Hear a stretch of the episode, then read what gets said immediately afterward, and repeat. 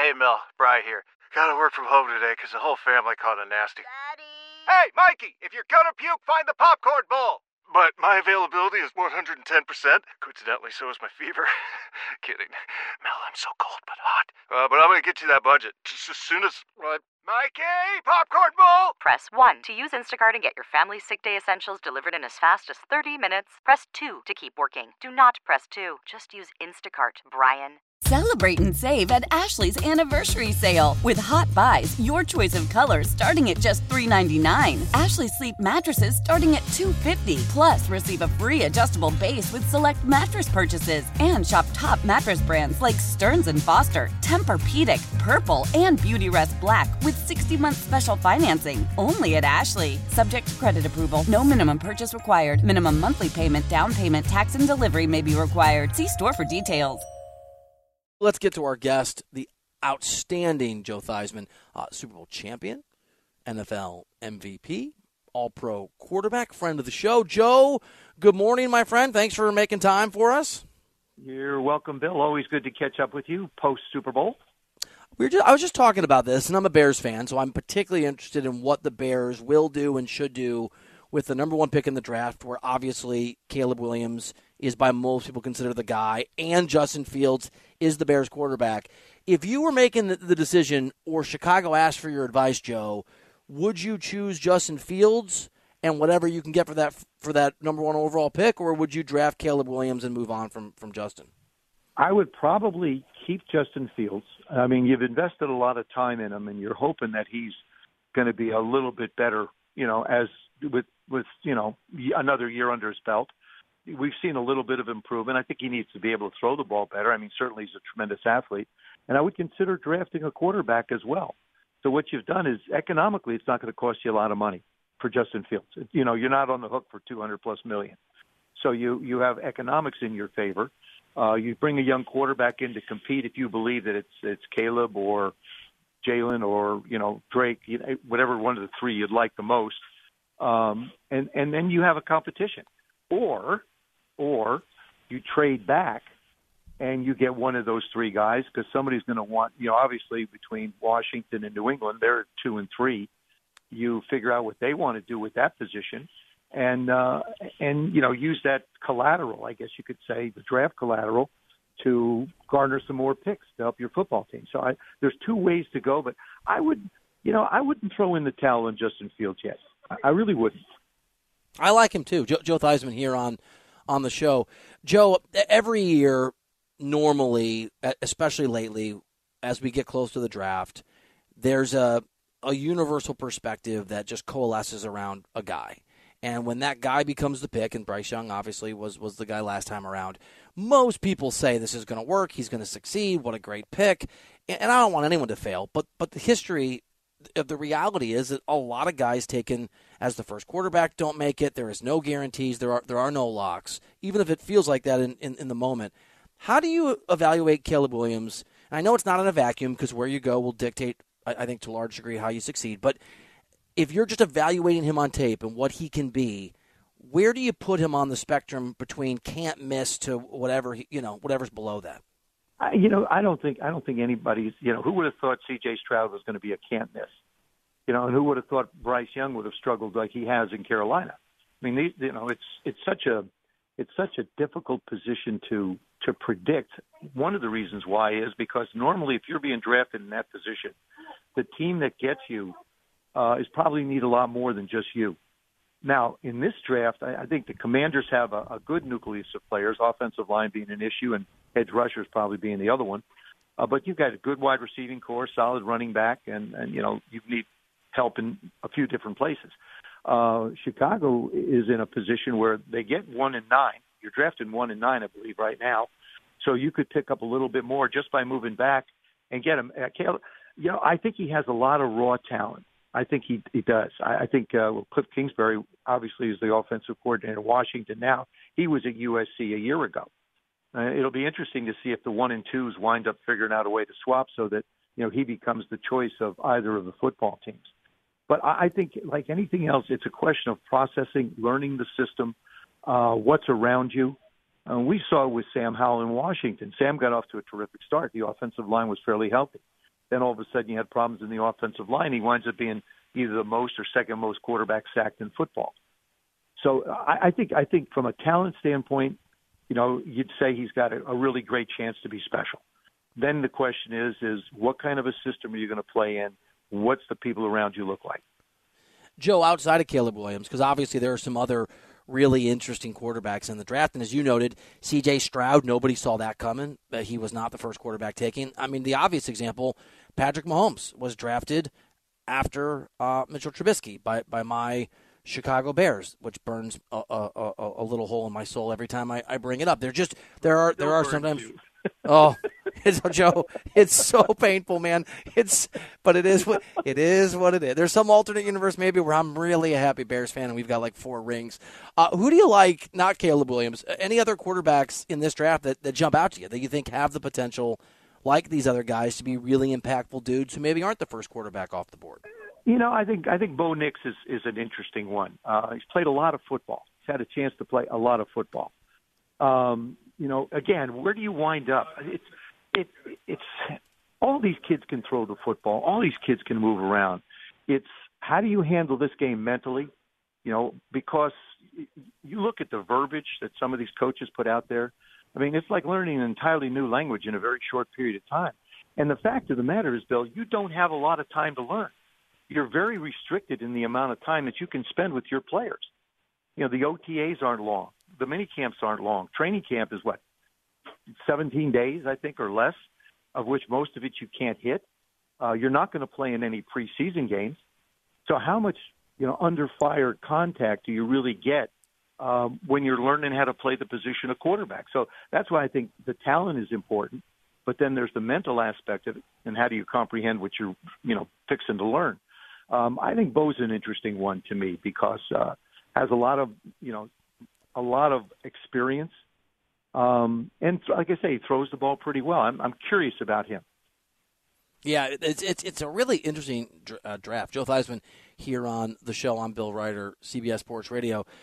Joe, Kirk Cousins is getting older, although obviously quarterbacks have played in some cases into their 40s with a lot of success. He's coming off an injury that certainly is problematic sometimes for guys, but there's not a lot out there. And if we're talking about teams that want to sign a veteran and not draft a quarterback and develop a quarterback and hope that works, he is one of the names. How aggressive do you think teams should be or not if Kirk Cousins is available and somebody that they decide they might want to take a look at in trying to get him on the team? I think if you believe you're fairly close, you go get him, because he's going to give you stability. He's going to give you leadership. Kirk has not quite been able to get to the level that everybody's hoped he would get to. I'm sure he has as well. But we heard the same thing about Matt Ryan in Atlanta till they got to the Super Bowl, and then you didn't hear any conversation anymore about, well, Matt can't do this, Matt can't do that. I thought Kirk was on his way to a heck of a year last year in Minnesota. I think Kevin's a great coach to be able to coach him. He was familiar with the offense. I think he would be the guy that people would be very interested in. He's had a lot of time to heal from the Achilles. I know his work ethic. I know how much he wants to play, and we've seen guys come back and do very, very well. I think he would be a hot item for people if the Minnesota Vikings didn't want to go forward. But then again, you have the economic side of it. What kind of a deal? Is it a 3-year deal? Is it a 5-year deal? He's at 45, I guess about 45 million guaranteed this year. Is he going to take a cut and pay? Probably not. So you're going to have to pay a lot of money, and it's going to have to eat into your cap moving forward, depending upon what you want in your football team. So again, I almost hate to keep circling back to the economics, but you have to consider it in this day and age what everybody's paying for quarterbacks, except for rookies. No, you're right. And it's such a good point you made earlier. I mean, Justin Fields under control for a couple years. That is an economic reality that obviously impacts the cap and the team you can put together. Joe, another team, and the Steelers are a perfect example of a team that thinks they're close, and clearly we've heard their owner talk. There are expectations that they start winning some playoff games, and I think their head coach, Mike Tomlin, is outstanding. Russell Wilson has been linked with the Steelers, and we'll see if Russell Wilson gets cut by the Broncos or what happens. You talk about the economics. It's not a great deal in terms of what they owe him, but they can move on from him. It'll cost him something in the short term, a lot in the short term. Do you think Russell Wilson is a reasonable bet for a team like the Steelers if he's available, if they want to win. Yeah, I think so. I think there's almost a guarantee he's not going to be a Denver Bronco, Bill. I mean, the way the season ended in Denver with the relationship out there with the team, with Sean and Russell, that's irreparable as far as I'm concerned. You don't fix that situation. I mean, a message has been sent not only to him but to the team and the fans that we're going to move on some way, shape, or form. So I would think he would be available. Steelers are certainly a fit. Mason Rudolph played pretty well down the stretch. You got a lot. There's a ton of Bill. You and I, we could go through these teams. We could do a 2-hour show just talking about the teams that are looking for people to be able to play the position and hoping they can stay healthy and give them some consistency. Pittsburgh's certainly one of them. And you just can't say enough about Mike Tomlin and the job he's done. 17 straight years, not have a losing season in the NFL. It's amazing. It's so underappreciated. It's monumental. It's incredible. It really is. It's monumental. And be right there in every.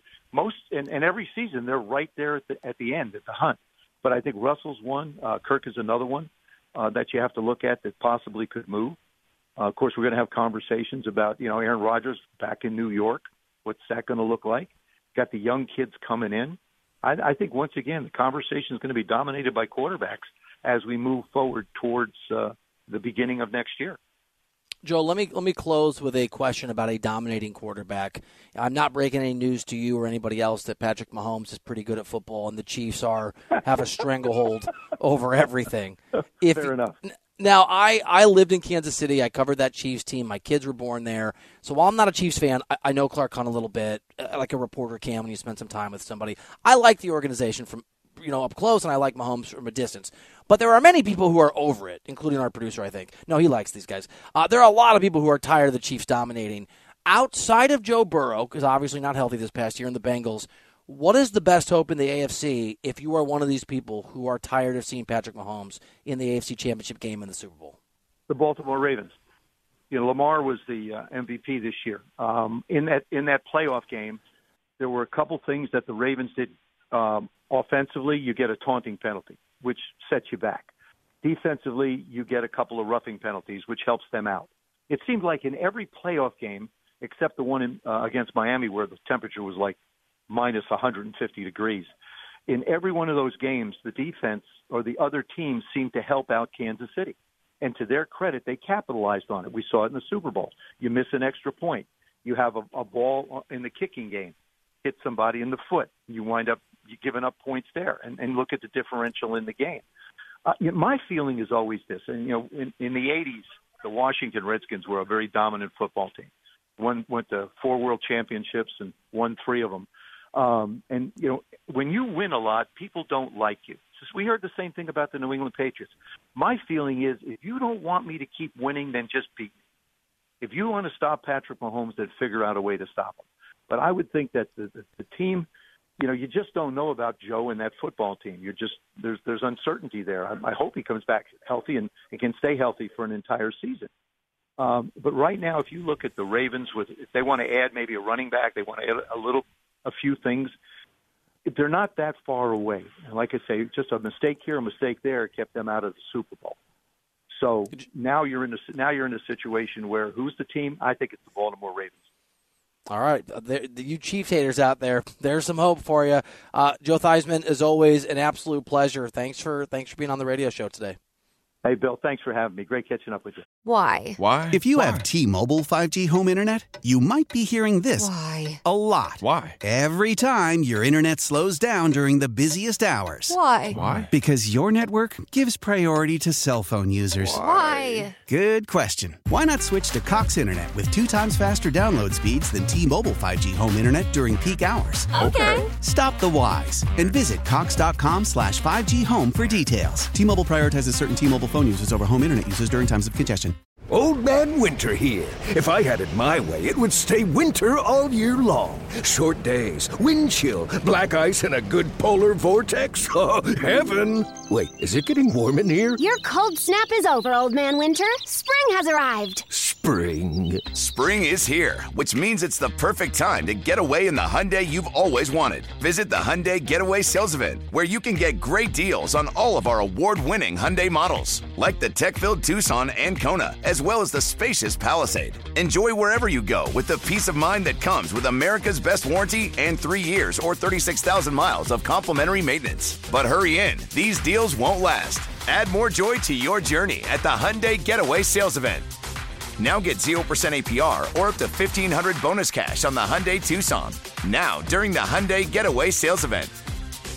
Offers end soon. Call 562-314-4603 for details.